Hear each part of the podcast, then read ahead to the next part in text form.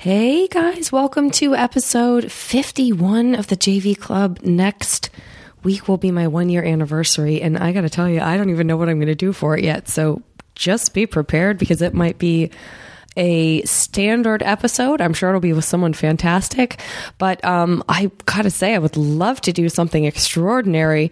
Um, I may not have time. It's still kind of uh, busy and crazy over in uh, Janet Varney land. Um, and as you can probably hear from my voice, I also have a cold. Um, kind of a doozy of a cold.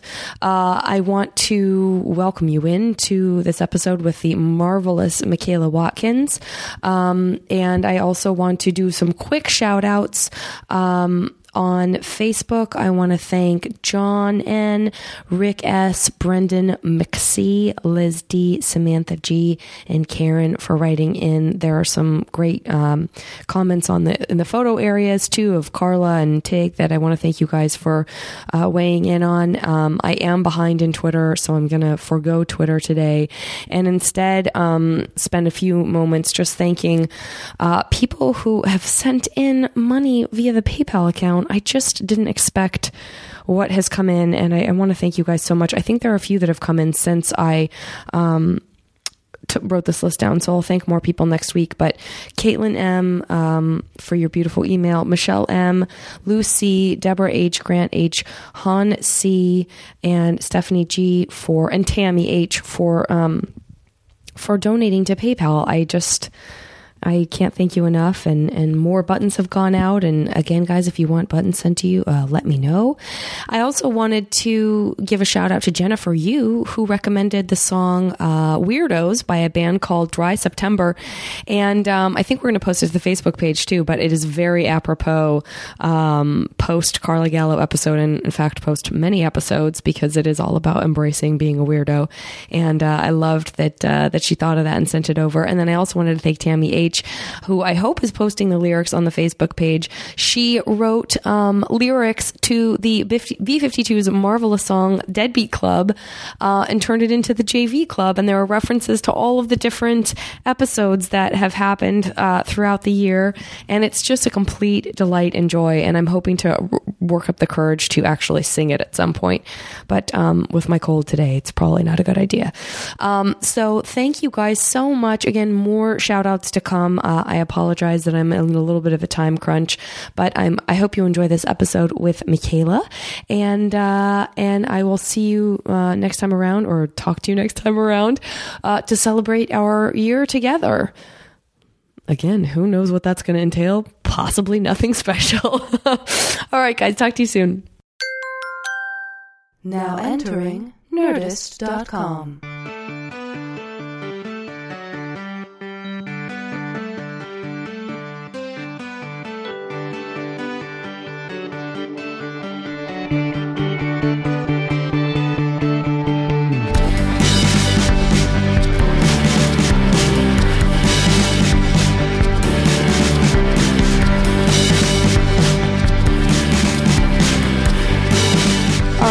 this is, I think, maybe the second time in almost 52 weeks of podcasting. 52 weeks mathematically comes out to be, I believe, a year, um, when I've had a, a little bit of a rasper voice happening because I do have a cold. I want to thank my guest, Michaela Watkins, for braving the germs. I feel like I'm a few days in. I don't think I'm contagious. I'm I'm not I'm I'm kind of the dirty sandbox girl. I'm pleased to hear that. Expose yourself to it all. I feel like I'm in between. I'm sort of.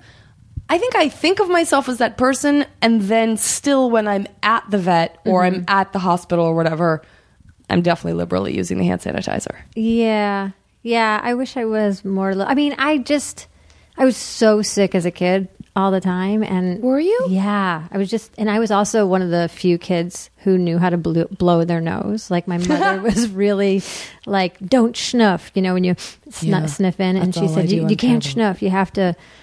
blow your nose and so she taught me how to blow my nose and i remember the first grade teacher called and said mickey is i went by Mick, my nickname was mickey mickey's leaving kleenex all over the classroom and it's really disgusting So, in some ways, you were very adult. And but then ultimately you're still a kid, so of course you're going to leave wadded up Kleenex all over the place. um, like someone's grandmother. I want to get into uh, always getting sick in a, a second, um, but I also want to say that uh, the other unusual thing is that, as most uh, listeners know, I don't really uh, podcast in the evenings. Usually, it's during the day, so I do feel like for the couple of times I've podcasted in the evening, it's a different mood. Ooh.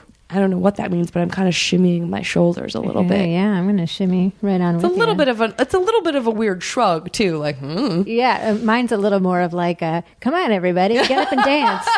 hey, hey, these are the jokes. These are the jokes. hey, shimmy, shimmy. I can't stop my shoulders. they have a mind of their own. Ah, um, but thank you for coming. And we don't know each other at all. No, I know. Um, but I am a fan of yours. I can't believe we don't know each other I because so many I know every common. woman that has been on your podcast. yeah, I know. I mean, I, I, I, I know. I've known of you. I've known. We share a lot of friends. And I feel a little like I know you because I was been listening to your podcast, and when you're, it, your podcast is awesome. I'm going to tell you why. Oh, you can drive around LA and feel like you've got two really cool friends who are just like gabbing away in your car and you're going uh yeah yeah but you get to do like oh i'm navigating i'm figuring out where we need to be you know i can take on that Yeah. thing of like i'm going to get us there but you guys just keep You guys just talking talking. I'm enjoying really it. I'm funny. loving I'm loving it i'm loving Oh, it and i don't that's feel any so pressure that i have to you know get in there and say Yeah. anything i just agree i'm just going to sit over here and quietly agree with you guys Ah, I love it. Well, that is a tremendous compliment. I thank you very much. So great. It's I have a friend. company. I have a, I'm glad you said that because I have a girlfriend who is. Um,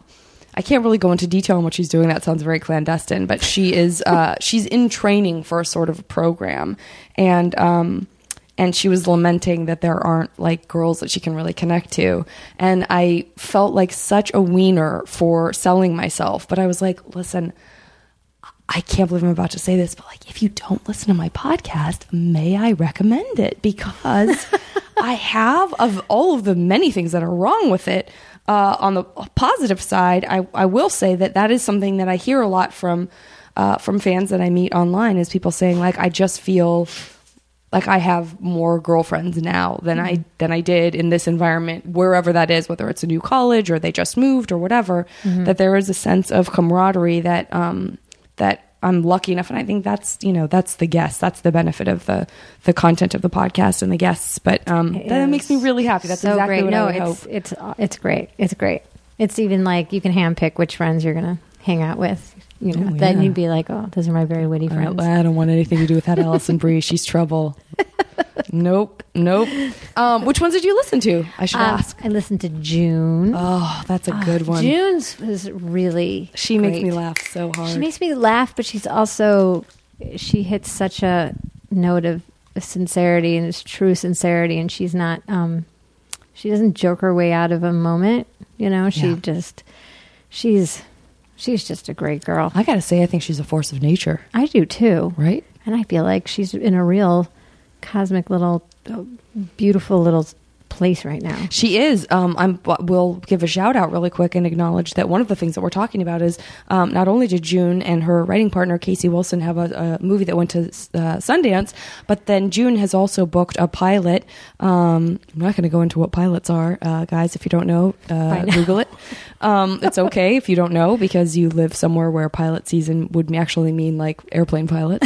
but she booked. Uh, she booked a pilot. Uh, I wish is she the- booked it. She's now got her flying license. uh, maybe I'm misspeaking. Um, and uh, and she uh, will be starring in the American version of the uh, British television series Pulling, and it's a really great get. It's just one of those roles where you know, as a as a maybe you feel this way, maybe you don't, but as a fellow kind of woman in comedy, um, a lot of the time those roles go to people that you're like, huh, or like, oh, but not that funny. Like, oh, great actress. Eh, don't know that she's that funny. And so it feels like a win for all of us Yes. when someone as funny and edgy and great Yes. as June gets Well something said. like that. It just Well feels said. like, oh my God, we all just won something. Yeah, like guess what? We don't just want to see eye candy. Mm-hmm. We want somebody who, is actually gets us in our like funny place. Exactly. And um and so I'll just plug her one more thing is Burning Love Season two. is- Oh God, Season two is tearing Genius. up the screen. Um, I'm yeah. And listen, I I mean everybody who's watched season one knows I got to kiss her full on the lips. so nothing wrong with that. Um, that's right. yeah, oh yeah. My God, We get together uh, at the Oh, end of season one, and Oh yeah, oh yeah. if that's you if I don't I don't know how many So episodes of season two have been released, but it's possible you might see me for a second in season two. so far four, five, four or five. Oh, then I think I've only watched the first three. Okay, season two. I think I'm. I think it's pretty. I don't know. You know what? I don't know. All right. Oh, actually, oops. I might have just said too much. Let's pretend I drive by. Could be that I just drive by, guys. You don't know. Um, a, so a couple of other things that uh, I want to explain to the listener because it, it potentially could come up in conversation. And Michaela, I thank you for your patience while I explain this. Is that there is a kitten in the room? Do you? And you said you have two cats. And that I have two and they're- cats. They're so big that somebody told me, "Oh, if I didn't know who lived here, and your cats just came to their door, I think really obese people Oh, no. lived, lived in your house." And I don't know why they're so big. I mean, they're on a very fit, all protein diet, um, but they are. They're just. They're like the size of a medium-sized dog. My my old boss when I was up at Sketchfest, um, I was staying with her, and she has uh, two cats like that too. I mean, they're just these sort of polar bears. Yeah, and they're not They're related. shocking. One I got in Oregon, but right before I moved here, and the other one I got here because I felt like you know Izzy needed a friend, and uh, oh my God, we're two ladies sitting around this evening talking, talking about, our cats, cats, guys. Um, At least you're not single. I mean, I live alone, so I'm Yeah, but you- officially a cat lady. but you have a dog. That's true. You live in the hills. That's true. Um, but yeah, uh, that was one of the things when I was single. I was like, oh God, I'm gonna have to kill my cats. I can't. Uh, I can't. I can't be cat lady. My cats have cock blocked me on so many occasions. Have though. they? Oh my god, they really served as this firewall between me and men who were not right for me. what were these uh, guys that weren't right for you like? Other than that, they were not a good fit for the cats. Well, they were deathly allergic to the cats. Although one of them, I think, was psychologically allergic to the cats. The other one was a legit like I've never seen anything like that. You know. And What- there based was- on what you just said, I imagine his head like, like blowing up to turned into size a of lollipop yeah. and then yeah exploded. Um, Is that what happened? pretty much. um, but no, there were a bunch. Like any suitor, you know, that came by that didn't pass the sniff test, you know, Yeah. literally was, you know, I just because I knew, and and there was one contender, I should say. I mean, and the thing is, these are it's not even like necessarily like. I just sit there and go next, you know, and they walk They're through in a little door. line. I just mean like over the course Sure. of, of that window of time Sure. You just sort of entertain like oh how about this person and then you just see them dying in your house and you're like yeah i'm not you're not the guy i'm gonna you know Yeah. get rid of my cats for and Yeah. and i'm now engaged and the guy i'm engaged to swears he used to be allergic to cats Oh. so so you know i don't know Interesting. you do the math. Interesting. But, but I, I did date somebody who was very conveniently allergic to them. Mm-hmm. Like he, he was very one foot in, one foot out. I wish I could stay, Yeah. but the cats. But you when know. but when he was in hot pursuit of me, it didn't the cats somehow weren't an issue. Right, of course. Yeah, but then Of they were. So it was a great excuse for him. Um, and then ultimately, I was like, I, I'm not gonna. Yeah, Yeah. You're not the guy. Yeah. I'm gonna get rid of the cats for. Are they and it is funny that like cats have a reputation the way dogs don't in terms of like people judging people. Like it's so it's so Yeah. specific that there's such a thing as like a cat lady. I know. Whereas, you know, some guy who has like three dogs, no one says anything. Some girl who has three dogs, no one says anything. and some guy that has three cats, no Some one guy- says anything. I mean, they might. Yeah, But I don't know what they would say. People wouldn't know how to like deal with that. And to be honest with you, I'm going to go ahead and s- cast a stone at myself and say, if I met a straight man mm-hmm. who had three cats, mm-hmm. You would say I don't know if I'd be that interested. you would say you're Michael Showalter. I just Michael Showalter have three cats? He's like a cat. I do love he's Michael cat Showalter. man. Michael Catman Showalter's a very specific and unique man yeah. anyway. Yeah, he is unabashedly. We're watching the cat go in the cat. I can't right tell you how overjoyed I am because he has peed in a lot of places that he shouldn't. And I should tell Good your listeners that your cat box is a roasting pan. yes, because there is a real cat box in the room where he oh, sleeps. Oh, okay. But this is like emergency. Good boy, Douglas. Good Um, boy. I was It's a very, over it's a very like cat box chic. This it's roasting pan. it's uh it's a little embarrassing. And Um, he doesn't really know how to like cover up. Anyway, guys, this is a whole. I told you, I told you, and warned you all that the cat might steal focus a little bit. Life's a journey. Um, yeah, but don't I you think? I mean, if you think met a straight guy, who was like, "Come on over, you can meet my three cats," you'd be like, huh? yeah, and yeah, and they were like, and this is Muffin, and this is Tiny, And then you had to this listen to- Cradles. That's another thing. I did date a guy. I would, you know what? He, I would say more. We had like a really great friendship that we Mm-hmm. sort of tested out dating. Um, couldn't respect him more. Think the world of him, but he has uh, several dogs, and listening to him talk to his dogs was a Mm-hmm. real turnoff for me. Mm. Even as I'm just just now like, good boy, good boy, so Yeah. that he gets some sort of positive reinforcement. And I'm not talking to you, Scott, um, but you are a good boy. But hearing him baby talk to his dogs was extremely difficult for me. Like I just I didn't like it. I didn't like when using it when it Yeah. was with his dogs. I couldn't was like, I don't Well, want he was that guy. emasculating himself there. Yeah. yeah, But what a sweet, tender, like I'm sure he'll be a great father. yeah. But you know, you know what? The father of your children talking to your kids like that.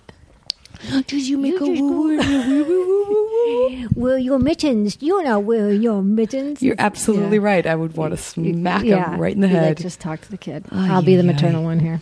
Now let's get back to Sicky Mickey, as I have now nicknamed you from your child. my my friends called me Icky, Icky Sticky Mickey. Icky. Sticky Mickey. Yeah, was- you just got a lot of viruses? I did. Scott. Um, Scott wants me to play.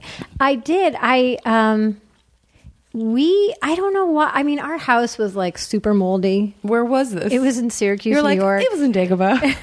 oh, that explains it. That's a very moist climate. I was in Somalia.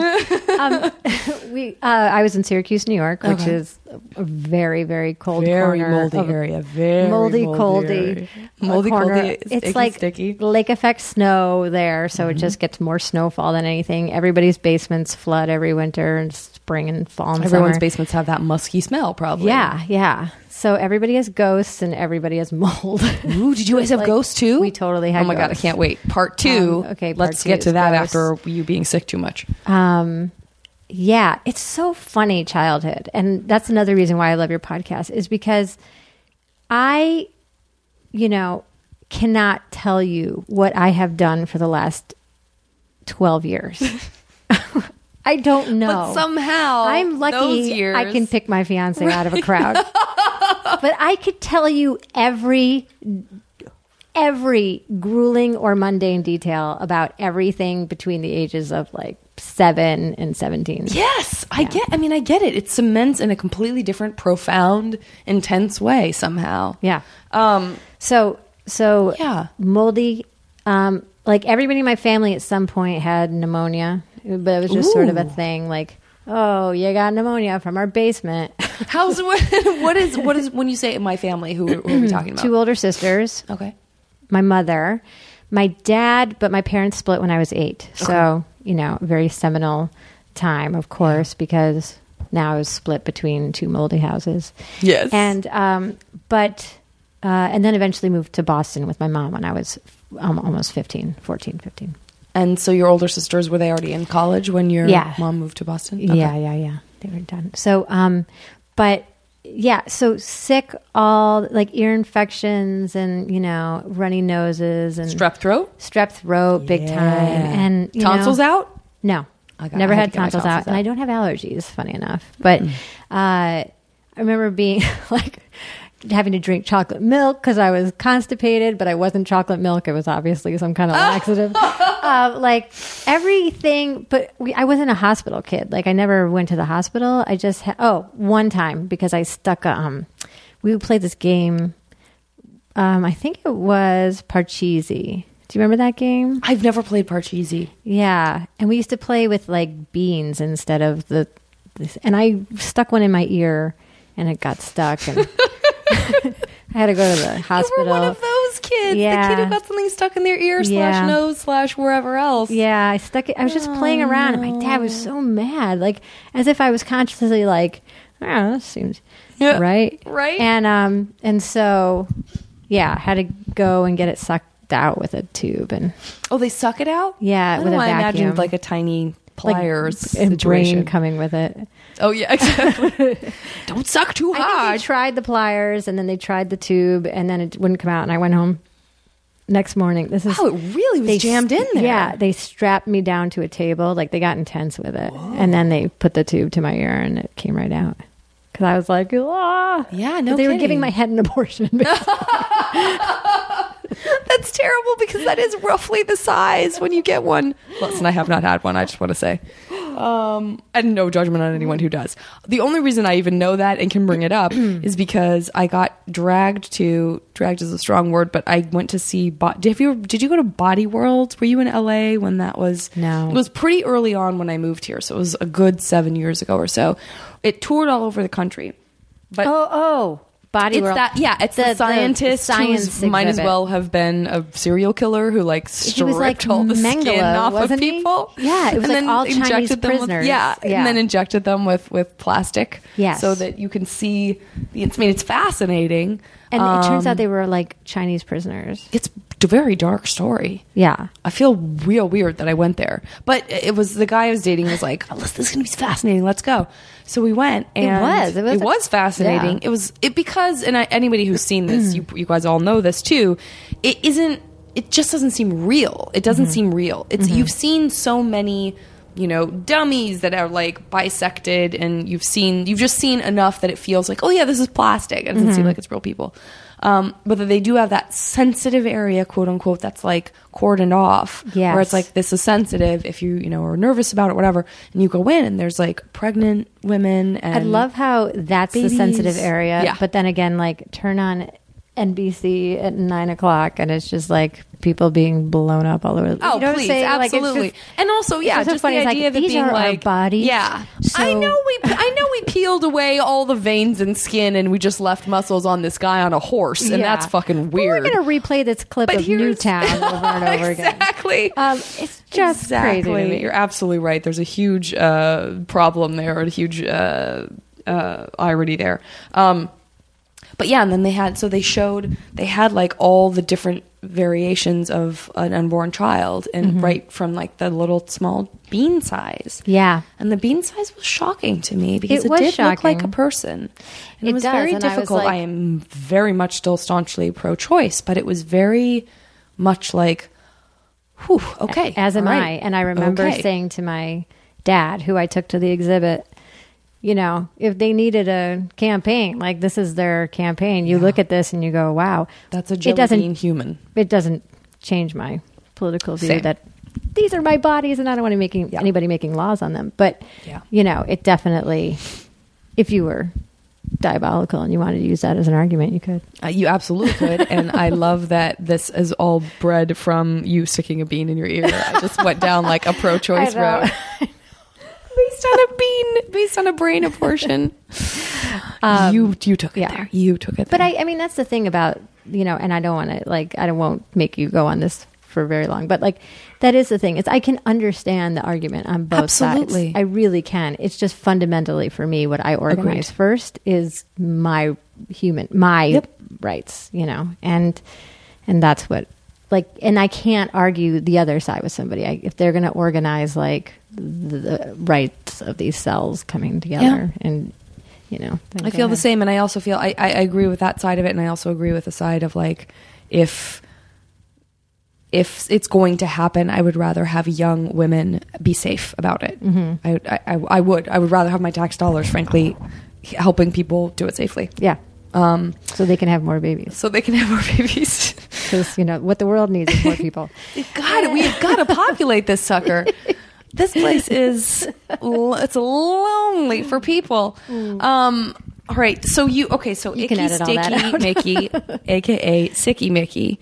Um, I would like to now hear about the ghosts. I've got to find out about. Oh, this is a great story. So, so You're a really good interviewer, by the way. Oh my god, I love that this is like Um, this has turned into meta podcast episode never- with you because I could never sit on the other side and do this because I would be like, um, what was that thing you were saying? I don't, I don't, I don't remember. Well, do you remember what we were talking about when you said that thing that we were going to come back?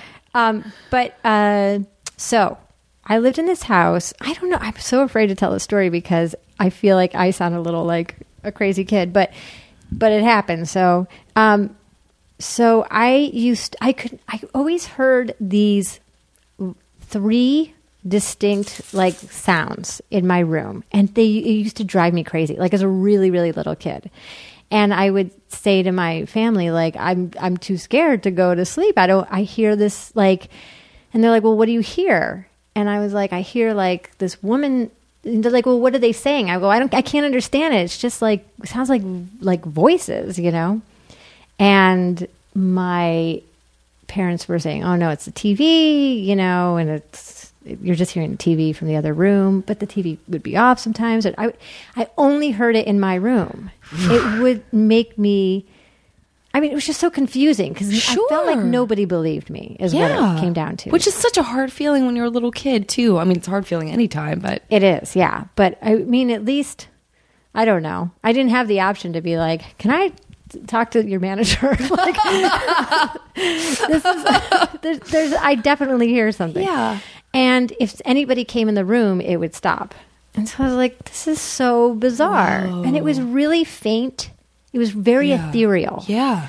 Um, I love, by the way, that this is happening at night. It's even better. like if this was a Sunday morning, You're like, whatever. "Can you spend the night? I don't Yeah. want you to leave now. I'm scared." getting, I'm getting chills a little bit. Um, it's but it's not scary. And and during the day, I would hear it sometimes, and it wouldn't be scary during the day. But at night, it was distinctly scary because your imagination plays tricks. But during the day, I was like, you know, I was never left home alone at that age, like before the age of eight or nine. It was a different time. But you know, after that, left home all the time. But but before that, not so much. And you know, I I couldn't. It was like I couldn't understand what they were saying. It was like a woman's voice going with like a rhythm that was like yeah da da da da da da da da da da da da da da da, and it was like this sort of rhythmic kind of thing. And sometimes we get louder, and this other woman, and the two of them were just like these two women. It's like two women were having a tea party and just like just chattering and gossiping or whatever. But I couldn't understand them. Every once in a while, I hear a man's voice pipe in, but that was it. So that happens until about the age, like until I basically hit puberty, and then it stops. Like I don't hear it anymore. I move into my sister's room. She's gone off to college. I move into her room, hear it less and less. It, it's I don't hear it. It's, I don't. I, I don't hear it anymore at all. Um, you know, I moved to Boston with my mom, and I was in college, and I came back to Syracuse to visit my dad. And we were sitting around talking, and he shows me in the paper how that house that I was telling you about, um, that I lived in as a kid, was for sale. It was on the market again. And I said to my dad, "Would you ever consider like moving back into it?" Or you know, here we are years later, my dad's remarried, and Right? I said, "Would you ever consider moving back into it?" And he says, "No, you know, too many too many bad memories. It's not a happy marriage." And I said, "Oh," and he goes, "And you know, the history of that house is interesting." And I said, "What's the history?" And he said, wo- "An elderly woman died in your room." And I was like, what? And he oh. goes, Yes, we never told you that. But yeah, an elderly woman, and she was from Italy. She was off the boat from Italy, didn't speak a word of English. Oh and she lived there with her daughter, who spoke Italian, and her son in law, who was American. and I oh was like, I have goosebumps. I know. And I was telling him, Do you remember? He didn't, he had no re- recollection of it. And that's like, makes me crazy because my parents are the worst dramaturgs in the world. like they have no, yeah. I can't verify anything Yeah. with them, and it just sounds so, you know, like passing it on. I can't.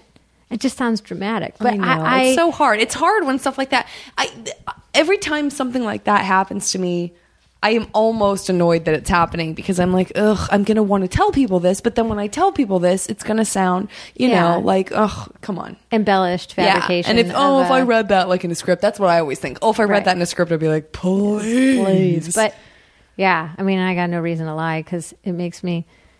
Your cat is He just taking a pooped. doo doo. Um, but It smells terrible. God damn it. and he's really inspecting this work. I'm so right now. proud of him too for going in the right place. He's doing I'm great, so but now it's sorry, becoming everyone. It's becoming it's becoming close encounters right now. He's turning it into the Devil's Tower.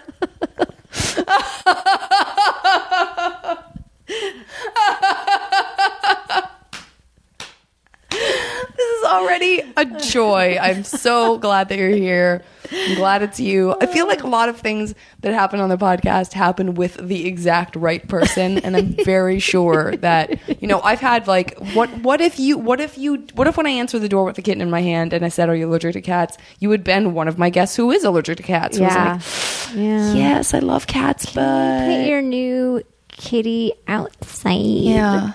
And um, I don't know when they became such a scourge. Like like you said, I mean, people can be allergic to dogs. I guess you just put the dog, you know, in the bathroom. But when people see a cat, they're like, How Uh, dare you have a cat on yeah. on me? yeah, it's like it's How like we have pull that on me. pet. It's like you're having a pet rodent. Yeah. Yeah, 'em. people. Except for all of you listeners, it really does look like Close Encounters Devil's Tower right now. Bless his heart. And he's still like He's too young. He's like probably wasn't, you know, his mom probably didn't do a good job of teaching him. I'm very proud of him. I'm very, very proud of him. Um, and you never told your sisters about the about I the voices. I told everybody. My sister Sarah, my oldest sister, who is myth pragmatic, like practical, no nonsense. She's a corporate lawyer. She doesn't. She's no fuss. she said, "Oh yeah, that house was terribly haunted." And she said it very matter of factly. But I said, "Did you hear voices?" She said, "No, it was just bad, bad juju in that house." Oh, she felt the bad juju. Yeah. I the apartment that I lived in in San Francisco for um for almost 10 years. Uh the guy in it before me had passed away. He had AIDS and he died in the apartment. And I don't know like if if I had that information presented to me now, it's not that I it's not that I wouldn't still move in there. You know what I mean? I, I don't really know. I'm bringing this up because I honestly don't know. It might change nothing, but it feels like when I was 19 and I got that information, I made a very specific choice to be like, "Oh, I hear he's really nice. Like if he's around, cool. Then I have like a buddy. Right. I have a ghost buddy. I'm not going to think of this as like a scary bad thing. Um, and so I was always kind of, uh, I was interested in.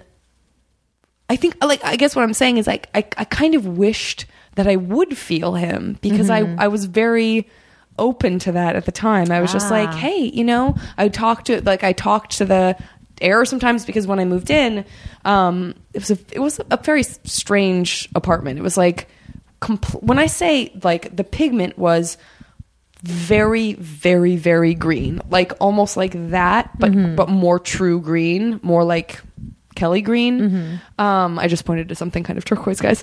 Um but it was so dense of a color on the walls and on the ceiling that it was like this weird green cave. Mossy cave. and then the carpet was like this horrible, like thirty year old, you know, br- um, gray, kind of mildewy, uh, sicky mickey carpet. Where Um, was it? It was in. It was like. Uh, it was in a building that was uh, Sutter and Leavenworth. It actually was um, historical because it survived. Like I think it was built in. I think it, it didn't survive. It, it was. It wasn't built by the 1908 earthquake. Earthquake, but it was built by like the 1950. There was some earthquake it survived that made it like. Uh, oh, you said it was in San Francisco. yeah, yeah, yeah, in San Francisco. Okay, and so it was actually it's a historical building. Like there's a plaque on it. Uh-huh. Um, but uh, but I peeled up some of the the the carpet, and there was a beautiful wood floor underneath. Mm. And so I asked the doctor that I who had the office downstairs I was renting it from, like, can I just kind of go nuts in here? Like, it's gonna be better and like worth more when I finish. And he was like, yeah, sure, Mm. um, because that guy had lived there for like thirty years. And so I pulled up all the carpet by myself and pulled up each staple that like the carpet had been attached to and sanded the floor and polished it and painted all the walls and the ceiling and everything. But point being, as I was doing that, I was like, hey, I hope this is okay. Like, this is me sort of putting my mark on Mm-hmm. the space because I thought, you know, this guy who lived there for so long, if there was any chance. I mean, you know, I don't, I just didn't know. But I never really felt, if you didn't feel that imposing energy, you know, probably made peace Yeah. and move on, Yeah. moved on. I, I'm really sensitive to spaces and rooms when I come in. I'm not going to sit here and say I believe in ghosts necessarily. I'm just saying that I think, uh, but I do believe that energy exists, and I don't Yeah. think I think it can stay around, and I think you have to like clear it out sometimes. And Yeah. and like the energy of the shit that my cat took. That, that is a terrible. powerful, powerful, energetic. He covered it too. Devil's Tower is not doing the Isn't job that I wish amazing? it had. I'm so sorry. I even have a candle burning in here just in case. It's all good. Oh, bless your heart. We can pause at any time if you need a little air. Um, but uh, listen, nobody is going to accuse this podcast of being uh, highfalutin. Um, so yeah, but I I feel like you would have felt it if Yeah. if it was there. Like I just think there's some apartments you move into. You're like, this isn't mine yet. Yeah, I totally agree with that. I also feel like, you know, this falls into the category of, and maybe you haven't had this experience, but isn't it kind of hard? That's one of the things I like about this, the, about doing the podcast and about the talking to really funny women about stuff that isn't necessarily funny. But mm-hmm. doesn't it feel like, is there a lot of room to kind of be spiritual or feel like, you like I feel like it's hard to walk into a room of comics and be like mm-hmm. the energy in this room is Oh yeah, yeah, nonsense yeah. now." No, no, don't ever do that. No, nobody wants to. Nobody wants to believe in, the, in in most of the comedy world. Nobody wants to have a conversation about like anything other than like what can be made fun know, of or sort of like I feel like I feel like you're good friends. You're good comedic good friends. Like that's what I love is that we could be having this conversation for and sure. then do a ghost bit that goes on for like 25 minutes. That's true. Crack That's- that's a very good point. And go back and start talking about our chakras. But I I chakras. chakras. But I wouldn't like I wouldn't but I Like we're backstage at the UCB. so tell me Matt Besser comes in and we start yakking about ghosts legitimately and sincerely. I've gotten as I've gotten older, I've gotten less um like good at covering the things I want to talk about. Yeah, me too. My censor like broke at some point. Yeah. Like Yeah. I just sort of I mean I, it's, it's one of those things like I don't want to sit there and like delve into right away, you know, I, I and be like, hi, um, so One thing you should know about me. yeah, so I had a very uh, cloudy urine. it's like, no, I don't need to know. Um, yeah, but but I I feel like you know I just I, I've said this before on a podcast where I'm just like my threshold for small talk is is like a little thin. Yeah. So I think it's great. I mean, I think that's one of the things that I've really enjoyed about getting older is just feeling like whatever, whatever like uncomfortable authenticity there is is just going to make itself known No, I faster. guess what it is is that nothing shocks me. Like if somebody was like, "Hey, I'm sorry. Um, you know, I know I just met you or something like that, and but here I'm going to lay some of this on you because that's what's happening right now." Yeah. I would. I'm genuinely like, "Oh, good. I'm so glad you I feel told the me." same way. I feel the same way, and I always feel like I feel like I'm not supposed to approve of oversharing, or I'm not supposed to overshare because I feel like I. But I mean, isn't I- there such a fine line between oversharing, where somebody's just where you're just a little like, "Hold on," you like gauge your audience a tiny yeah, bit here. yeah, you're right. Read your read, know your or audience. are you being genuinely authentic? Like, Yeah. there are some people. That is a fine line. Yeah, I mean, because because depending on your upbringing, somebody else could uh, you know somebody else could could perceive what I'm saying is when I think I'm being authentic, they could be like, "This is none of my business," and I Mm-hmm. yeah, don't want to be told you're being this. inappropriate. yeah, But I guess I feel like if I feel like somebody's got a rap, like, "Hey, how's it going?" Yeah, I just, ugh, just, God, having a really hard day because it's my eighth day sober, and you know, you're just like, "Whoa, okay, hold on," you know. But like if you're like if you walk up and you go, I'm not normally like this. I just hit a you know a herd of cattle in the street on my way up to your house because I live in a farm. No, um, then then you're like, okay, well, we should talk about that. Yeah. You know, Yeah. I don't. There's like that line I think where you feel like, am I your therapist, or did something just happen that you're like, I got to say this out Yeah. loud right now. Yeah, and that has happened to me so many times, and so many times lately, where just an event has befallen me where I don't know how to not talk about it for a second or whatever. But Exactly. um, and I'm always like, I just love when people do that because I'm just like, thank you for not assuming that I can't handle. yeah, yeah, I think there's I think there's something lovely about that, and I think there's something lovely about that in the context of us being. I mean, you know what? I don't even want to go down this road really, but I'll just briefly say more of a technological society, more of a society where we're disconnected on a day to day basis, where mm. when when whatever exchange happens is authentic, that there's something refreshing about that because you don't know your neighbor the way that you know. you But might how many you lived in a times do you town. see somebody post something and you're like, "Ugh, boy, true. Then there is, that's yeah. inside your head voice. That's like pillow talk you just put on Facebook. Um, it's funny you bring that up because I was just at a dinner with some girlfriends uh, a couple nights ago, and one of their ex, one of their exes, had posted a photo of himself like without a shirt, and he's in film and television and stuff. And so this conversation was like, "Wow!" So this the the decision to post something that intimate. Mm-hmm. Is so telling in and of itself. Yeah. Like whether or not you know what it's telling, Mm-hmm. your gut is like, this is telling me something. Like what message is trying to be communicated by something that I would consider maybe inappropriate for like fans to look at or Mm-hmm. what have you. Yeah. Yeah. I mean, there's just that thing like where you where you have if something's really personal, it's even hard to tell the people sometimes that are maybe your 10 closest friends. I can't I I mean, I'm not friends with any anybody on Facebook that I'm not that I genuinely have met and know. Good for you. But I can't I can't remember like my I don't think of my relationality with every single person that I've ever friended. Yeah. It's like, wait, you could be I don't know, like a casting director. Yeah, for sure. I didn't want to be rude and not accept, you know. For sure. like, I'm not going to tell you. you're I had an abnormal pap smear. Please tell me that you've seen that exact posting.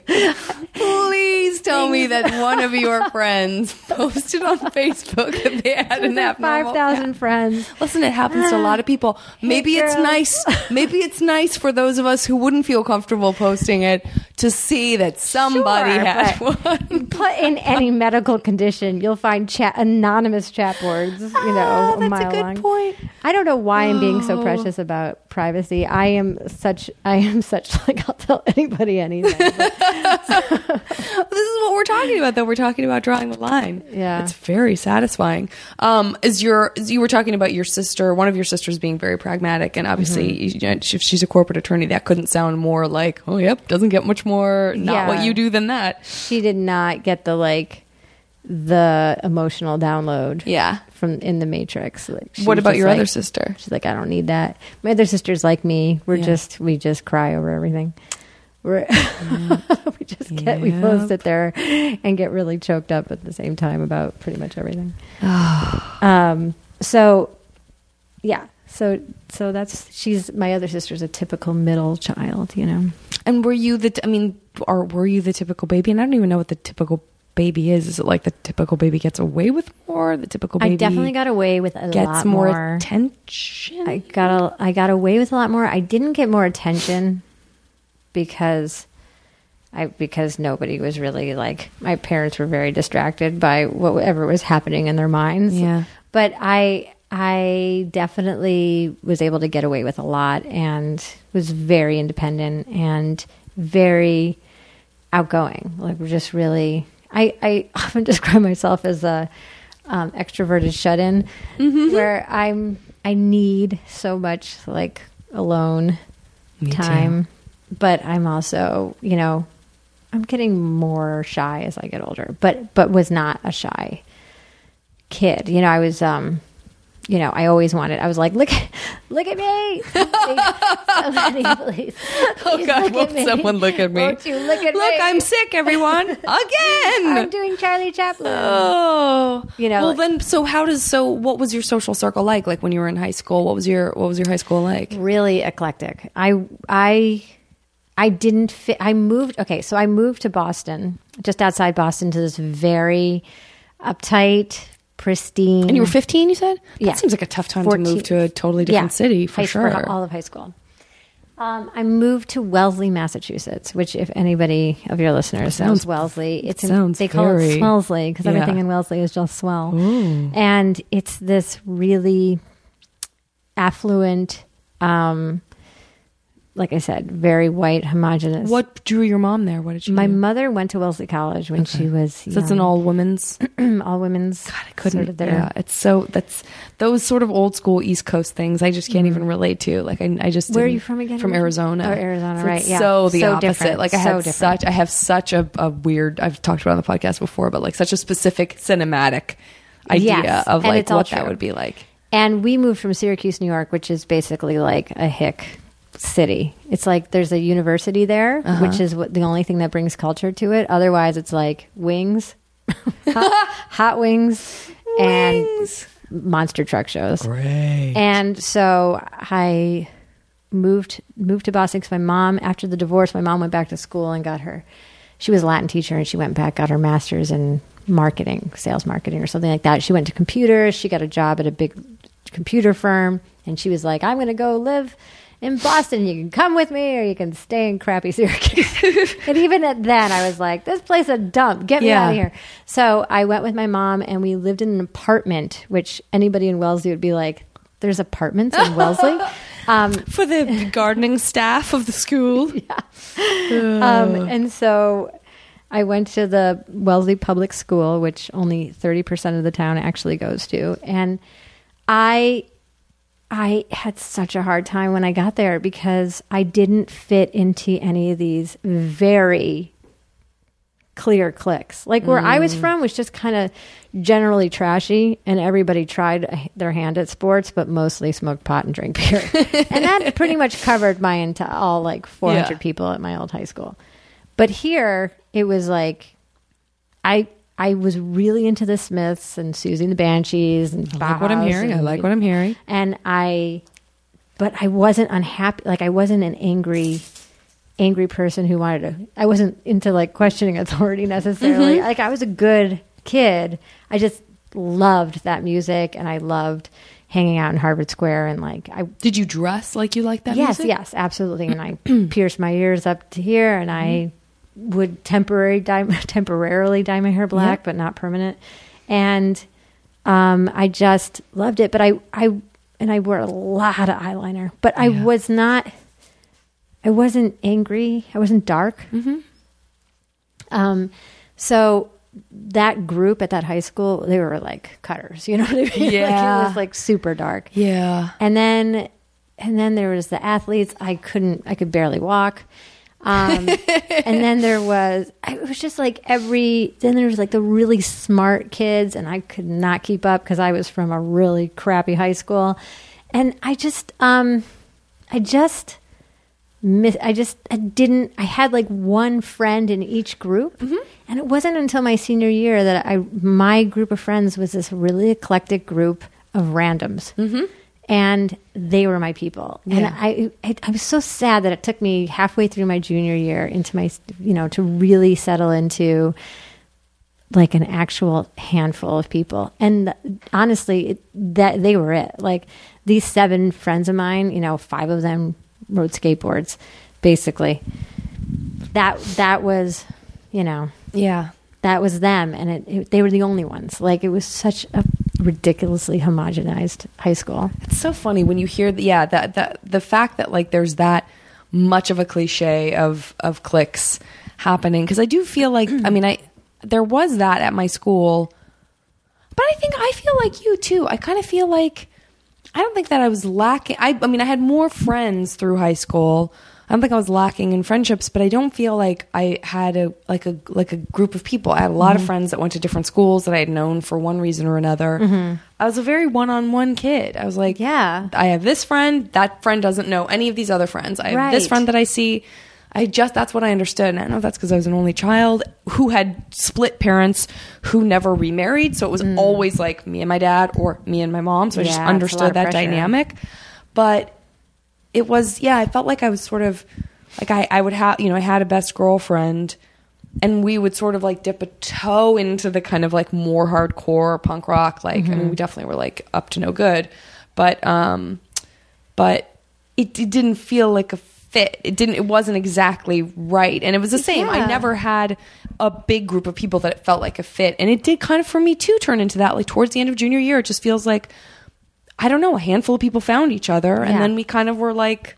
I guess oh, this is this is us. Like this, these will be the people at this birthday party. But up until then, it would be like I'm going to a birthday party where I'll know three people, and everyone else I won't know. Mm-hmm. Right. and every party was and like they'll that. all know each other. and they'll all know each other. Yeah. Same. Interesting. I- because I didn't I I would buy into the person but not their everything that they, that came with it. Yeah. You know, I, I think I also just felt uncomfortable. I've probably said this before too. Like I, I both envy and um, skirt gr- social groups like that. Mm-hmm, but you, like for example, just to jump way ahead, where you you're come out of the Groundlings. yeah.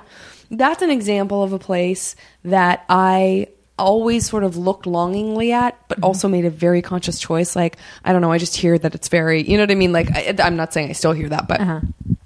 when I first moved here, I was like, I don't know, it just seems like such a like a like an incestuous family of people who are competitive with one another, and they Mm. Yeah, all, and everybody there- knows each other, there was a and da da da. I think yeah. there was a time where it definitely was that. I- yeah, which is but that's not fair to say because like so many different generations came through well that were so I different. went there.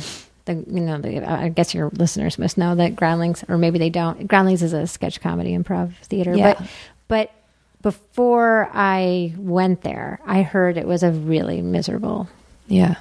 Time. I think I pro- so probably was. I was probably hearing about the Yeah. same time that you were hearing about before you went in there. I would go on auditions and casting directors would say, "Oh, I used to work there or something. Is it still psychotic? Does everybody hate each other?" And I was like, "Oh my god, it couldn't be more oh, that's so good. not that, That's but so good. But I guess there was a time yeah, where but I um, think it's so. But so even even with like even being wrong about that, or even you know even the UCB community is wonderful and very loving. I think Mm-hmm. it's. I mean, I think of course there's competition. Of course there's broken pieces to any you know kind of machine, if you will. Mm-hmm. But other than like my college theater department, which I left school, like my my first university that I went to, um, I loved how incestuous that was for a very brief period of time. Mm-hmm. Brief. And then I had, and then I left. I, Yeah. I left that school altogether because I think I just got like, ugh, it just- claustrophobic. it- yeah, it can expand you after a while, and I think that's. I, I realized that as I was describing high school and saying I had one friend from this group and one friend from this group and one, and then, you know, having a party was really anxiety making because I was like, I don't know what's going to happen if I bring like the, you know, Exactly. boozers in with the like brainiacs. I, you know, it's just sort of like I had this very compartmentalized um, John Hughes way of seeing the world I can, back I can re- but I can really relate to that. I mean, I can relate to, and I think I'll go a step further and say, and I'm not proud of this, but as an only child, I probably also didn't want to share my friendships in the same. Like, I probably liked having the one-on-one Mm-hmm. because it also meant like whatever intimacy was shared there. You know, I think it took me longer to get to a place where I felt safe, and I feel uncomfortable admitting this because I, I'm not proud of it, but. I think I, I felt unsafe sharing girl friendships, Mm-hmm. especially girls. That I just didn't like. I didn't like the idea that you know I could be friends with three girls, and that at some point those three girls might make the decision to go off and do something without me. I think I just really didn't want to feel like I could be left out in that way for some reason. There must be some psychological reason for that. Mm-hmm. Well, because if it's one on one, then you never have to worry about that. Did you There's- have the perfunctory like? Did you your best friend dump you in sixth grade? Oh, please, absolutely, right. So for sure, tr- I think we're deeply like they all just don't talk to you for whatever reason they just for like decide. a week they all turn against you Yeah, and you're just it, there's it's no so worse feeling in the world, and I think Terrible. after that you're you really are probably protected in some way. But I was what I was going to say is that even now, I don't have all my friends in one group anymore. I have you know I'm I'm planning a wedding right now, and I'm sitting here like freaking out, going, how do I bring all these people into one space? Yeah. for you know four days without going like like the codependent like micromanaging of I have know, to take care of them having- at this event for having myself." a good time i know they that's my friend and i know they say fuck every other word and Right. you know It's so good though. I, that's going to be a really beautiful wedding because it's going to be, it's it is going to be the sort of cross section of like great different energies. Speaking of energy, you know, and I trust it now. I mean, that is Yeah. the thing is like everybody's adults. You, even if you have a, even if you don't like half the people there, which I can't imagine that you could be friends with someone and hate half the people at a For wedding. sure. But, um, but you know, I, I think uh, that is, yeah, leave everybody to deal with deal with themselves. You know, but they're gonna. Everybody's gonna be just fine. yeah. What about um, boys? How did that factor in? How did you do Oh my god, the gents? I was so boy crazy. Mm-hmm. Simultaneously, um, was not good at. You know, I wasn't like I wasn't slutty. I wasn't even. I was really uncomfortable with that part. And who were the But- you know because you're talking about like where does where do the crushes come in in these like in the motley assortment of like random with everybody people? everybody. I mean i can remember my first i remember in fourth grade like the first crush that was just crushed. Like i was like oh this is why they call it a crush. I am crushed under this weight of wanting this boy's attention so badly. And the way i went about getting it i was a little bit of a tomboy. And um not that i was like i said athletic i had no athletic prowess but i was um I was kind of tough. Um, I wasn't girly, put it that way. And so I kept telling this kid the way I'd flirt with him is I kept telling him I was going to fight him. You know, like I want to beat you up. And, i get it and I would I would just constantly taunt in a way that all it was was trying to like it's basically an icebreaker. Like if we were at a cocktail party, it's like going up to somebody and being like, "Oh, nice Listen, shirt." you know? Gilbert Blythe tugged on Anne of Green Gables' uh, red hair and called her carrots because he liked her. So you were buff, threatening to beat people up. I was, and I and so I kept pushing that bit so much that I said, you know, like in one week it's going to happen. You know, in five days it's going to happen. You Three did a days. countdown. It- yeah, it was. I had to. I was committed. You know, this is my this is my way. And what I thought was going to happen is we were going to go onto the playground and we were. And I was, we were going to fight because I kept saying, you know, we're going to fight on the playground. Wait, you really thought you were going to fight? Yeah, we weren't going to fight. What was going to happen is I get him out there alone, and then he kisses me, or he Ooh, tells like me this fantasy. I like you, or we hold hands, or we just Yeah. like I don't know whatever fourth graders do, and and I was like, oh, that that's what'll happen. All I, all I'm doing is setting the stage for getting us out out of the classroom. I'm doing us both a favor. This is like such yeah product of divorce fantasy life. Oh, but um, I know, no kidding, right? oh my God, it's so telling. That's so perfect that your parents had like a fighty, bad, unpleasant marriage, and you were like, "Listen, this is how relationships Yeah. work. I'm just, just, like, gonna fight this kid, in your head. literally."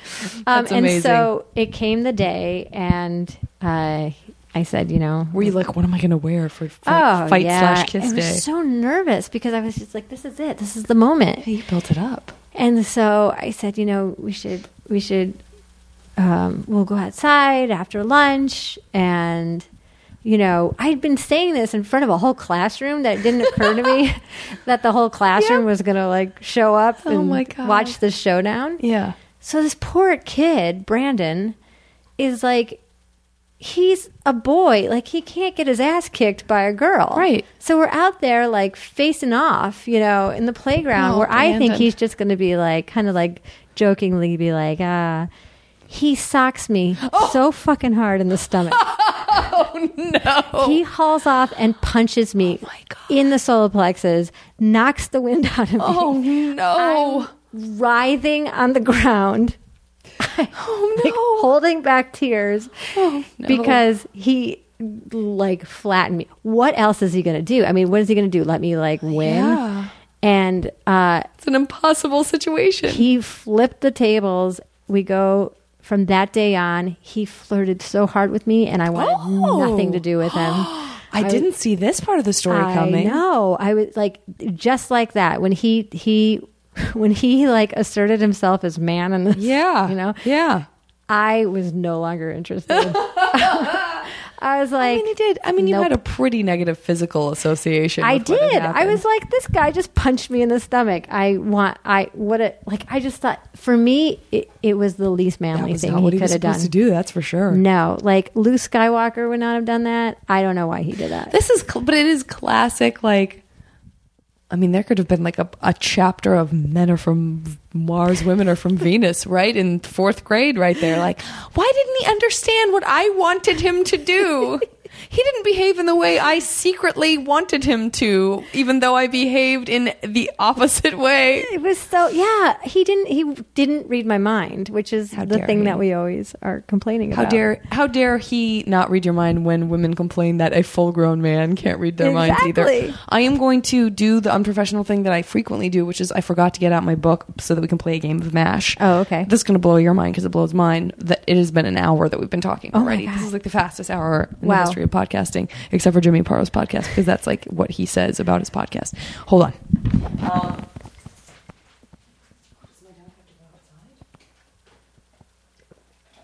Can you wait? I can't tell if my dog has to go outside. I'm put. I'm going to pause this, guys. Okay, update on as soon as I let the dog out. Um, this gentleman, who we will call Douglas because that's his name, was not excited because now his buddy's gone. So now he's starting to make some noise. Are you thirsty? Are you going to drink that sparkling water? I don't think you should. I can give you some water though in a second. All right, let's get into this game of MASH. Um, I'm excited to. I think I need to start with boys because we were just talking about um, your various crushes and that you had a a good assortment of people that you were interested in. So I'm interested to see if there's some kind of eclectic crew of three that you can put together. Of uh, all due respect to your fiance, we are living in an imaginary world at this time Oh sure. uh, of three guys that you would like to marry, live with? Um, are, we talking like? I think it's most fun for the listener if it's like a, a, a character or a celebrity that, watch out, like a real person. he just singed his, um, what, he just singed his whiskers. Don't. Your kitten is learning physics right now, Ay, ay, ay. He actually singed his whiskers. like a moth to the flame. Um, they're, a they're curled, singed whiskers. Okay. oh, look at that! He did. He I singed know. his brows. Don't be dumb. Um. Okay, three men. Ooh, this is hard. Uh, And I'm going to can one be to a character and I- not the all actor? three can You- Okay. whatever you want whatever you want yeah it could be that you love liam neeson the actor but you also love brad pitt's character in blah blah blah Well, I mean, it has to be Don Draper is like Oh. for sure. But he But is he's such danger. a rapscallion. I Like, know. Like I you're picking a guy who'll probably cheat No, on I- you. oh, he will. I, I am I picking like a soulmate, like long term soulmate? Eh, you pick picking- whoever you want. Or you pick? Am I picking like the triggers, like the ones that? Ooh, I like that. Well, you know what? Let's. If you feel like you've got some uh, different options, I invite you to pick triggers in one category and soulmates in another. Okay, so triggers would be Don Draper. Yeah. Another trigger who I don't think I could live with because I think he'd be such a buzzkill. Yeah. is, you know, Mr. Darcy and the We'll A- give you some. A&E Tri- yeah, these are like some triggers that you can enjoy, get out of your system, and then move on to your in the soulmates. A E version of Pride and Prejudice Um, only, only that version. Wait, which one? The Colin, the Colin Colin, Firth, Colin yeah. Firth. I know, man. Man, It's, Um, he's one of those people. I felt the same way about um, Clive Owen when I when I had not seen him do anything, but Mm-hmm. other people were like, "Oh, what a dreamboat!" I was like, "I don't see it." And then you see him in action, and it is a Mm-hmm. whole different kettle of fish. Okay, Don Draper, Mr. Darcy, love this list. Um, okay, so those are like don't date, don't get you know. Yeah, I need one not more like long that. term. Okay, so one more trouble, one more trouble. trouble would be who is it that just makes me go, oh dear lord. I love it. Uh, uh, God. Um, I'm trying to think of who those people would be for me. because I there are those people that just make you go, what? Yeah, Um. Ooh, I Don don't know. Such a good one. Who knew that he would like get that that that Jon Hamm would like be have the finger on the pulse accidentally of like gay men and straight women everywhere. I know of of embody everything It's that so you really need to stay away Yeah. from forever. Remember, like the old days when that person was like Christian Slater and Heathers. Mhm, yes. Oh Those yeah. My God, that guy used to undo me. Oh, but you were just reminded me Which, of something way, I in that could- era. I mean, yeah, there were so many. God, I had so many hardcore crushes. But I guess um, I don't know, like Jeff Tweedy and Wilco. Like I think Yeah. he is the funniest. Yep. Yep. I, I don't just think he's a genius musician. I Yeah. think he is so funny He is so funny. and funny Oh, men. we want him for Sketchfest bad. I'm putting him in here. It's perfect. he's a good. He's he he rounds that out. Yeah. Okay, let's move on to soulmates. tough, tough to date though, and no disrespect to his Yeah. wife, who's um, a great gal. Uh, so what are we moving? Let's move on to soulmates. Oh, soulmates. Well, I gotta say, did you watch the last season of Downton? of course I did. Okay, so- my dear, of course I did. So, you know, what's his ass? Wait, which So one? good. Matthew? Matthew, yeah, No, he's Matthew, great. Matthew. Who? Why Matthew? So much ridiculous drama happens on that show. I know, guys. This is a major spoiler alert. I don't know. Should I not even spoil it? Yeah, because it is. So Let's so just say this. Why? Why? Why? Why? It's enough to turn you off of the show. It's unnecessary unless yeah. a certain someone had a certain reason that something like it was just had to be that way for real life reasons. Yeah, You know what I'm saying? I would respect that certain someone if the real life reason was like, I want to spend more time with my, Right. you know, If it's like, I got this child with a wooden leg. But if it's, I want to go do movies, then I go, boo. I say boo. You're not. It's a too soon. Too soon. Too to- soon. Yeah. Why? Why? Why? It makes me like not excited for the next season. Yeah, it makes I me like, well, fuck all of you. Yeah, right. I, know. don't. I just am so. Long. I'm sure everyone. I mean, Mm-hmm. I'm sure everyone feels that way. I'm really unhappy. Um, Um, okay, okay, so, so- Matthew from Downton Abbey. Matthew. Well, you know, I mean, he's uh, so the- the- the- loyal. What's their last name? Crawley. Crawley. Uh, let's see. Who else? Um, you know, I think like some weird version of so not this, but like kind of a Paul Reisery, like mad about you yeah, yeah, yeah. vibe. Like your best. Like it's your best friend. and- right. Yeah. Yeah. But, you know, that doesn't work really either. So I, I'm going to go with um, who do I feel like embodies some of that, like, zhuzh of, I get it. I totally know. of best friend, but also Yeah. has some like percolating Yeah. sensuality. Um, It's a good question. yeah. I feel like yeah, there's like a there's got to be like a young, uh, almost like a it could be almost yeah like a character, like a um, like a Paul Rudd kind of a character Oh, perfect. something, right? Perfect. Okay. Yeah. yeah, Yeah. Like, he's a good one. I just yeah, that guy, but like minus the I could totally see him just like lighting his farts or something like that. I'd be like I'm like, no, no, you don't get to do that. The more polished version of a Paul Rudd character who doesn't Yeah. light his farts. Good call. Really good call. That's where you draw the line. It's, listen, we all have a line to draw. Yours is in lighting farts. Um, what about? I like the idea that maybe he could fart around you, but not, as long as he doesn't light them. yeah, Um, but I even want to. I even want to start that role with Paul Rudd. yeah, Rudd yeah, yeah. Sorry, guy. because I could just see Paul Rudd really abusing that. Sorry, guy. um. Okay, so we just need one more in that ilk. Let's see. Uh, um, like good marriage relationshipy. like mm, this is. I, I'm going to solid. think of 150 people I know. when I leave here. I know, it's gonna make always- it's me on the spot. mental. It's like the old days of going into a video store and being like, "What did I want to see?" Yeah. I had like a list. Maybe musician. Sure, sure. Like a like a sting, like a like a. Uh, someone who showers just like a little more. um, uh, yeah, but you get it. Like, uh, just somebody. Oh, you know who? Like a, like a, like a. I want like a young. This what am I doing? I This person is this 150 years old. Like I was gonna say, like a young Henry Fonda, like a, like a. I get that though.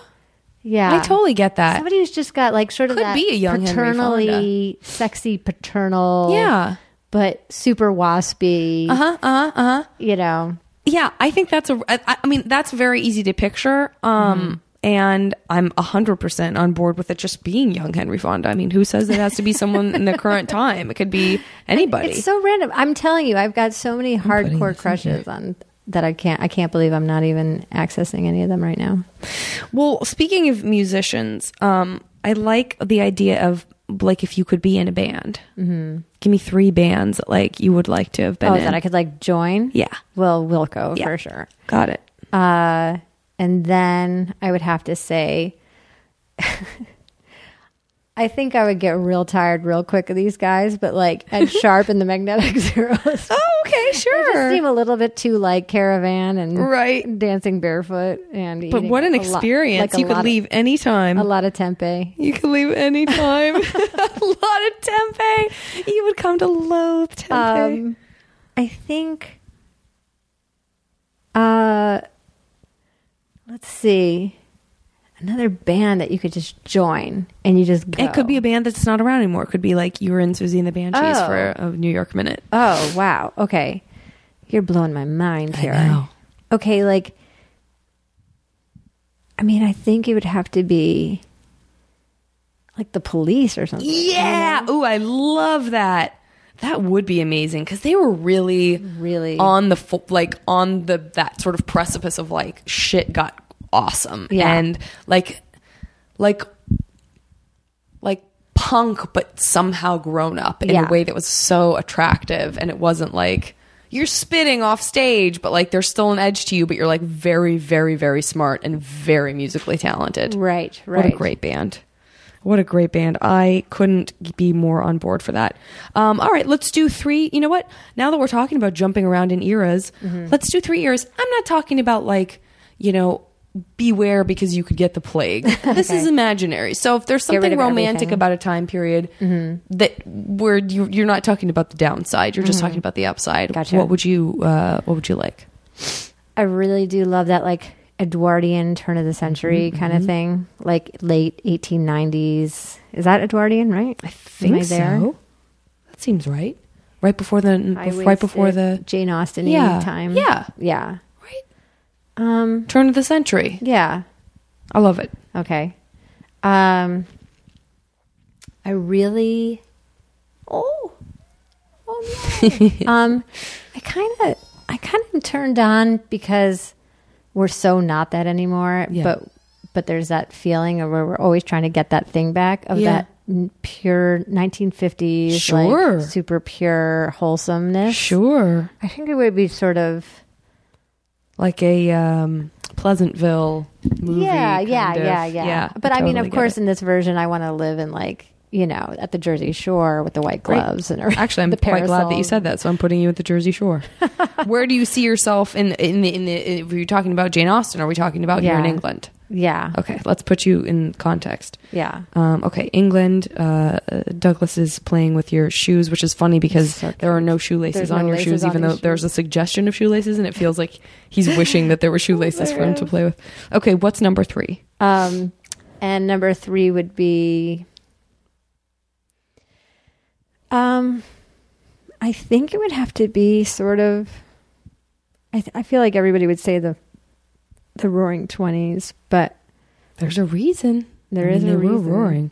Um, they were. Uh, yeah, women could smoke, right? Oh, you know what it would be? I want to be like during the French like Dadaism. Yeah, like love it. 19, Is that 1930s? Like 30s France, Paris in the Paris, perfect. yeah That would be an extraordinary time. Yeah. Um, okay, what about three occupations? They don't have to be related to anything we've already discussed, but just three different things that might be kind of a fun, whimsical, like things for you to do if you weren't doing what you do. Oh right. Okay. Um, we were. I was just having a conversation with somebody. We're like, I could see you being a prosecuting attorney, and I was like, Ooh. you know, it's funny. Like, there's a lot of actors that I feel like would be great prosecuting attorneys. Um, but I, but somebody said to me, "What would you be?" And I, if you couldn't be an actress, and I was like, probably a therapist. Mhm. Like, I I've thought that like about would- myself. totally that would- agree. but I don't know if I would love it. So, so when you I say threw that one in as an option. Okay. But now you have two more. okay, so two more. Am I overthinking this mash? No, that's what's beautiful about MASH is that it's a weird it oh, it cracks open some like weird moments. I'm glad that Douglas is now making his incredibly attention seeking noises now. And clambering all over you. Bless your heart. Um, I think okay. So let's see other occupations. Um, I think it would be a trip to like work in politics. mm-hmm. Mm-hmm. Um, Does that mean that you're a politician, or does it mean that you're like a like a press secretary, or like a you're like I just a, a reporter? I that don't know. I think I, I think I'm like Yeah. thinking Veep on- fantasies, like Uh-huh. just Mhm. being at Capitol Hill and Yep. running around and being in the know on the inside. yeah, and that just it. sounds so exhausting to me. It is. It does sound exhausting. Side note: um, do have you watched House of Cards, the Netflix original series? My fiance's, but I haven't. I'm like obsessed with it. I I cracked that open and watched it in like a sitting. All however many episodes All there right, were. I'm going to try it. I'm to. I found it to be wildly wildly entertaining. I really really enjoyed it. Um, okay, so the world of politics. What's your last one? Uh, she's like, these are all things that always sounded cool to me when I was a kid, but now, like, professor, like the world of academia just sounds horrible. But it was a different time then. Yeah, well, like that's when what it gets to be your your fantasy version, your novel yeah. version. So I guess my okay. So I guess he, these are my these are my career fantasies. Then, um, I run a retreat center Uh-huh, somewhere in Big Sur. I like what I'm hearing. Okay, so that's my fantasy. One fantasy. Um, I oh I I become a professional in the art of like psychic medium, Okay, great, great, great. Uh, Read that energy. Read it. and uh, shit, like let astrologer, like that would be cool. Great, great. Um. Okay. How about um, you wrote a book? I mean, it's not. Mm-hmm. It's like a book that you like three books that you love that you're like, oh my god, what if I had written that? Mm-hmm. Like, what if I was capable of writing that? Oh.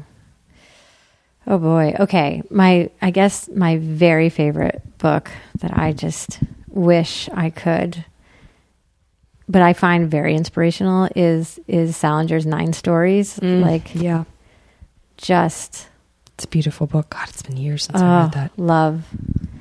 Um I'm trying to I'm going through my Rolodex of of things, you know, you Hmm, hmm, hmm.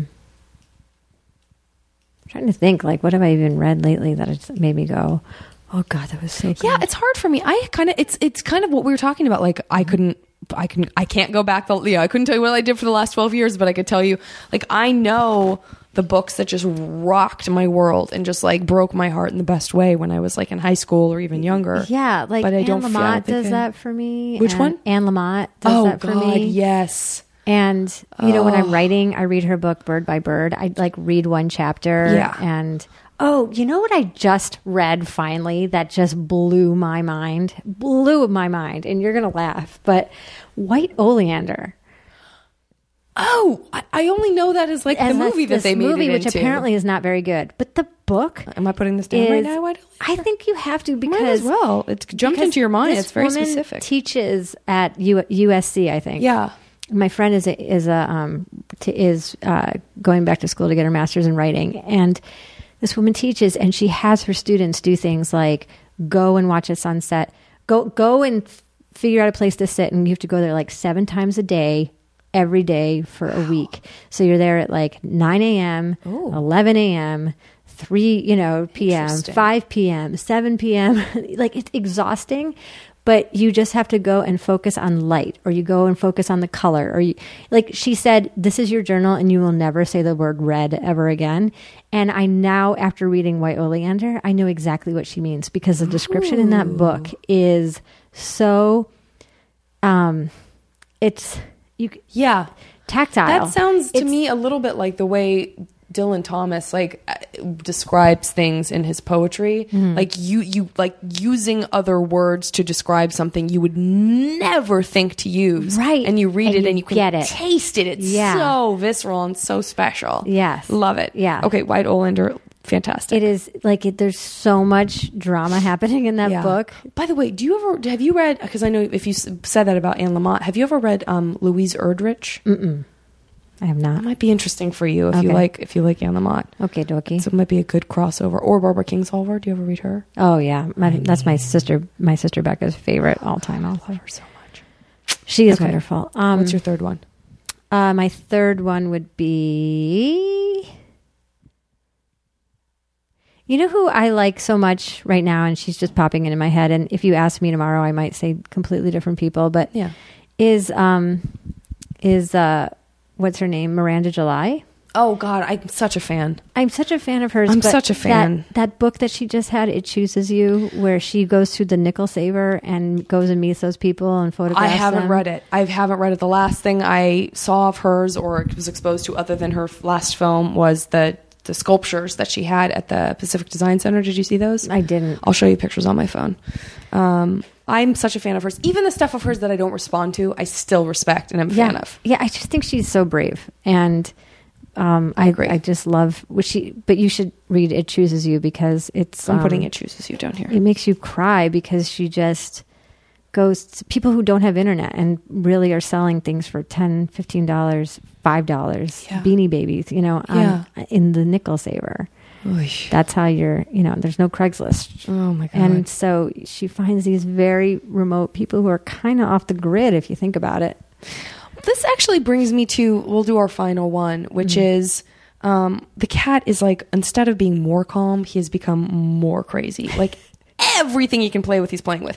The pen, the pen, chewing on my bracelet. Can he play with his book? Can he go? What, like what else is there? Can I play with this plant? Can I play with this plant?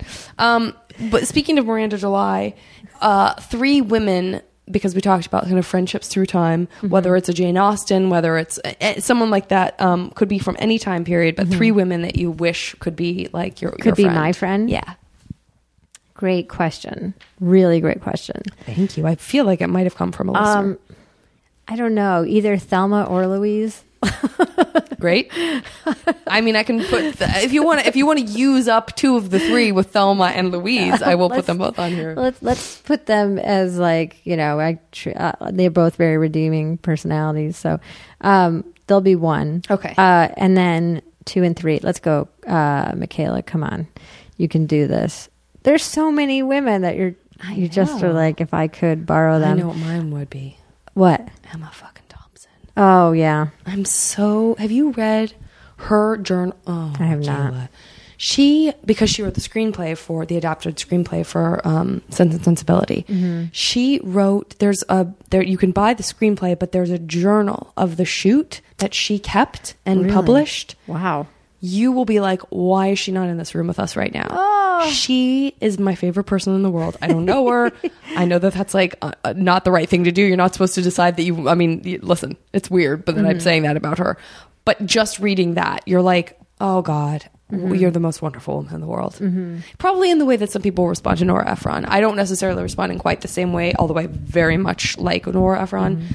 Um, it's just that thing. Like there's a there's a there's one day like just little moments where like she's ta- she's talking about different stuff during the shoot, and then one day she's like, "Today is a day where I just couldn't seem to stop eating. I just needed to eat everything." And it's like, yes, those days, those days where you're like, "There's no rhyme or reason for this. I'm eating everything all day. That's what's happening. Like I'm living at the craft service table. I don't know why. Yeah. Um, Totally. she's fantastic. Yeah. Uh, okay, so Thelma and Louise. Um, well, just because they're so cool. I always like those, like, sort of strong. I just love women who are just strong and got their shit together. Got it. And Love it. I, I don't know why I'm blinking because there's so many. I think, but I just, you know, I mean, half of like Allison Janney's characters. You know what I mean? Oh, Like, God, yeah. just, pe- just women who are just s- like self possessed and I think. I would like to put Allison Janney character on here because that's a very apt description. and, it, and it embodies. Um, I mean, I don't know her, so she, you know, she could be. She could be a wreck. I think she's pretty great. From but- what I hear, she's pretty great. Yeah, but just, uh, yeah, like, I mean, I feel like Oprah would come with so much baggage, but Right. you know, but if you're down and you like call Oprah, It's true. she'll say the right thing. Listen, I think it's a great choice. I mean, it's kind of the choice in a way. Um, don't bite the microphone, buddy. Yes, Oh, guys, I will take like- a picture of the kitten Like so you can see what Marianne it looks like. Williamson, if she was your pal, you know, she would always have that. Unless she's like, oh, I spend all day making people feel better. yeah, she's like, what about me? Give This me is what I have. Thelma and Louise, Allison Janney character, Oprah. Oprah. Do you want to sub out with Marianne Williamson? I think you should stick with Oprah. Mm-hmm. Okay. Tell me when to stop. Okay, stop. Okay, Okay, guys, I'm putting this on pause. You know how this works. I love when things somehow make sense. Um, not all of, I mean, it, I'm not, I can't say that all of this does, but there's some interesting, there's just a couple of interesting things that happened in here. It actually overall is pretty crazy, but um, there were just the last two, the last two that came together. I was like, interesting. um, where do I start? First, I want to say that I I hope you write a book about your experiences um, being in the police because I just can't imagine that that wouldn't be like a really amazing experience. Just the fights, the The- oh, brilliance, the musicology, The jealousies. The jealousies. oh, what a great experience you must have had being a member of that band. Um, it's probably something that you talk a lot about with your best friend slash friends, Thelma and Louise. oh, my girls. You and the girls. I know you really won on that one because you got two. Well, I need them because you know the police is a lot of. it's a lot of drama. You got to be able to get some estrogen Yeah. in there and get through it. Plus, it's got to be intense because as a psychic, you are really intuiting so much too. So it's it's the stuff that's happening under the surface, not even just like what the guys are saying, but also what they're feeling. Oh, it's a full Um, boat, full boat in my head there. It's yeah. very full boat. One of the only ways to really kind of let it out is to write a book like It Chooses You, which of course you did. um, so I want to congratulate you for that. Um, with all of this going on, it's hard to imagine how you're going to have this tempestuous affair with Don Draper well. In the 1950s Jersey Shore Whoa. before you settle down in a nice house with a young Henry Fonda. Oh. Those three to me make sense somehow. It makes sense that Don Draper is the guy that you have the mm-hmm. affair with instead in that time period. I mean, come on. Could that mm-hmm. have worked out better? Mm-hmm. And then in that time period, Henry Fonda was young Henry Fonda. I, I'm. Is it wrong that I'm a little excited about this? No, you're very, very right. you're so right. It's a very interesting mix. It the idea that you're going to be, pursue a career in psychic mediumry in ni- the 1950s on the Jersey Shore, it's kind of easy to picture. It's like maybe you're working out of your house. Mm-hmm. These like 1950s Oh my housewives God. are coming to you like, is he cheating I on me? could- if I could just like, yeah, just like while away the afternoon smoking and drinking scotch and like This is what we're talking about. like lying around naked with Don Draper, and then when that gets real like crazy time, lemonade, Yep. then you know Settle you just on settle on in with like a real like guy, uh, just a real stand up guy. Yep, exactly. you get both. Who knows? Like Henry Fonda could just Like Henry Fonda, I know it's so strangled a sixteen year old in the bathtub. I certainly hope he didn't. Michaela, this has been a complete pleasure. Such a pleasure. Thank you so much for doing the podcast. I'm so excited that Paul Gilmartin, of all people that could have introduced us, it's surprising that it would be Paul because we have so many like girlfriends in I common. know. I love that it ended up being Paul. Being Paul. Being Bless him. Paul, yeah. He's good for something. He's great for everything. Um, guys, I welcome you to weigh in with uh, any questions or comments on our various uh, social media. Thank you for And, uh, having me. Thank you for coming. Thanks for putting up with the smell of cat shit, um, the Devil's Tower, the dog pushing his slimy bone in your face. That's not a metaphor. It was just an actual toy, and the cat attacking probably all every part of you at some point during the podcast. Um, that's how we like to do it here at the JV Club. Look at how he's all falling asleep now. Yep, We've his timing him. is impeccable. We've bored him. All right, guys. I hope we haven't bored you. I bid you good night.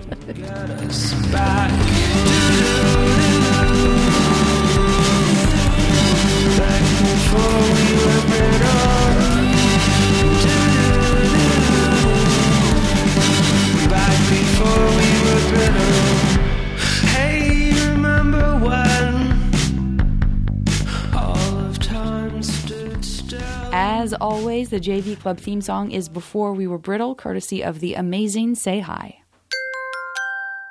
Now leaving Nerdist.com.